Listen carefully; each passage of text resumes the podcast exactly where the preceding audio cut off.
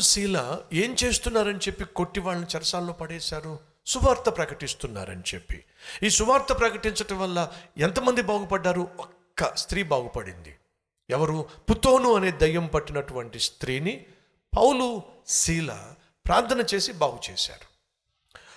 ఒక దెయ్యం పట్టినటువంటి స్త్రీని బాగు చేసిన పుణ్యానికి వీళ్ళని కొట్టి చెరసాల్లో పడేశారు. పౌలు శీల ఏడ్చారా? ఏంటి బ్రహ్మ? ఏం తప్పు చేశావు?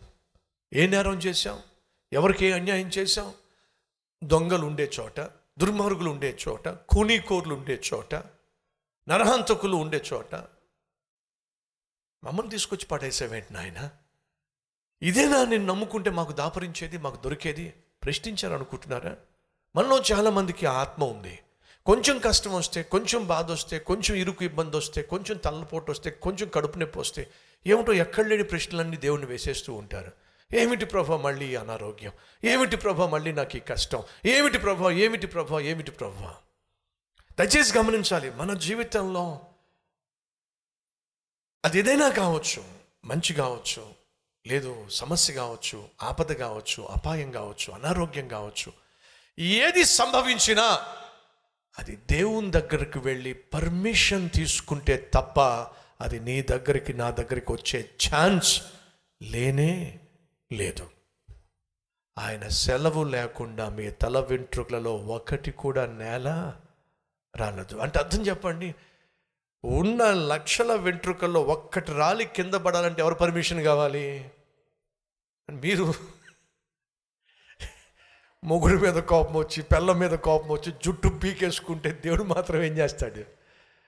ఆ- టైప్ టైపు కాదు. చెప్పొచ్చేది ఏమిటయ్యా అంటే మీ తల మీద ఉన్నటువంటి ఒక వెంట్రుక రాలంటే అది ఎవరు సెలవు పొందుకోవాలి? అర్థమైందా?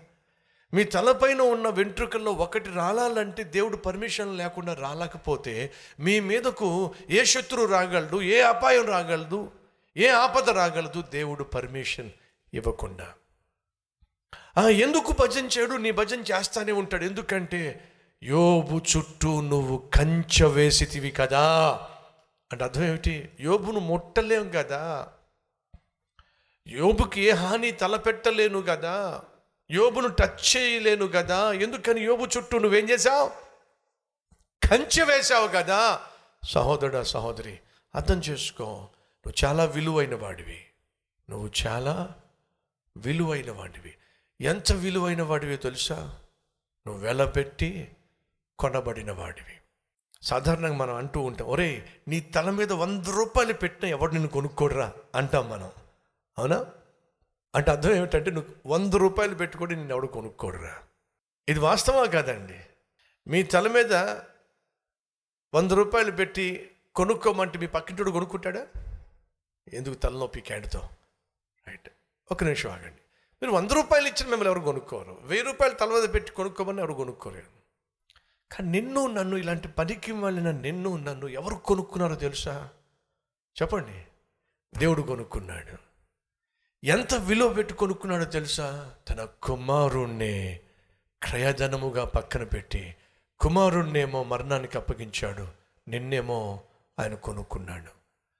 ఇప్పుడు అర్థం కావాల్సింది ఏమిటంటే నువ్వు దేవుని దృష్టిలో చాలా చాలా విలువైన వాడివి. ఇంత విలువైన నిన్ను దేవుడు కాపాడకుండా కనికరించకుండా ఎలా ఉంటాడు?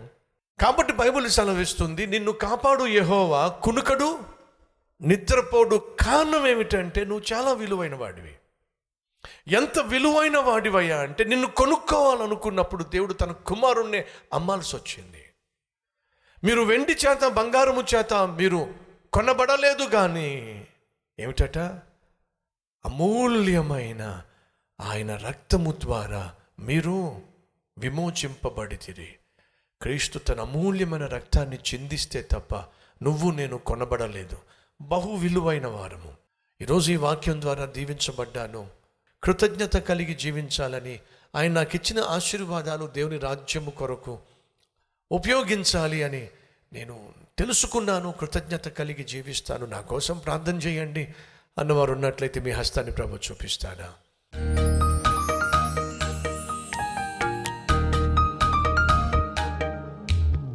మహాపరిశుద్ధుడు అయిన ప్రేమ కలిగిన తండ్రి ప్రతి పాత్ర నిండి పొంగి పొర్లాలి నాయన. వీళ్ళ గృహంలో ప్రతి గది నీ ప్రేమతో నీ సన్నిధితో నీ ఆశీర్వాదంతో నిండాలి నాయన. ఉద్యోగంలో వీరు నిండి పొంగి పొరలాలి నాయన. వ్యాపారం నాయన ఆశీర్వాదంతో నిండి పొంగి పొరలాలయ్యా. చదువులో ఈ బిడ్డలు వర్ధిల్లాలి నాయన. ప్రతి విషయంలో నాయన వీరు దీవించబడాలి. దీవించబడిన తర్వాత గర్వానికి చోటు ఇవ్వకుండా నీకు దూరం కాకుండా ఎసయా నన్నేం చేయమంటావు? ఇంతగా నన్ను దీవించావు. అన్ని సన్నిధికి వచ్చి వారు పొందుకున్న ఆశీర్వాదాలను మరింత దీవెనగా మార్చే మనసు దయచేయండి అయ్యా. యేసుక్రీస్తు నామం పేరిట వేడుకుంటున్నాం తండ్రి. ఆమెన్.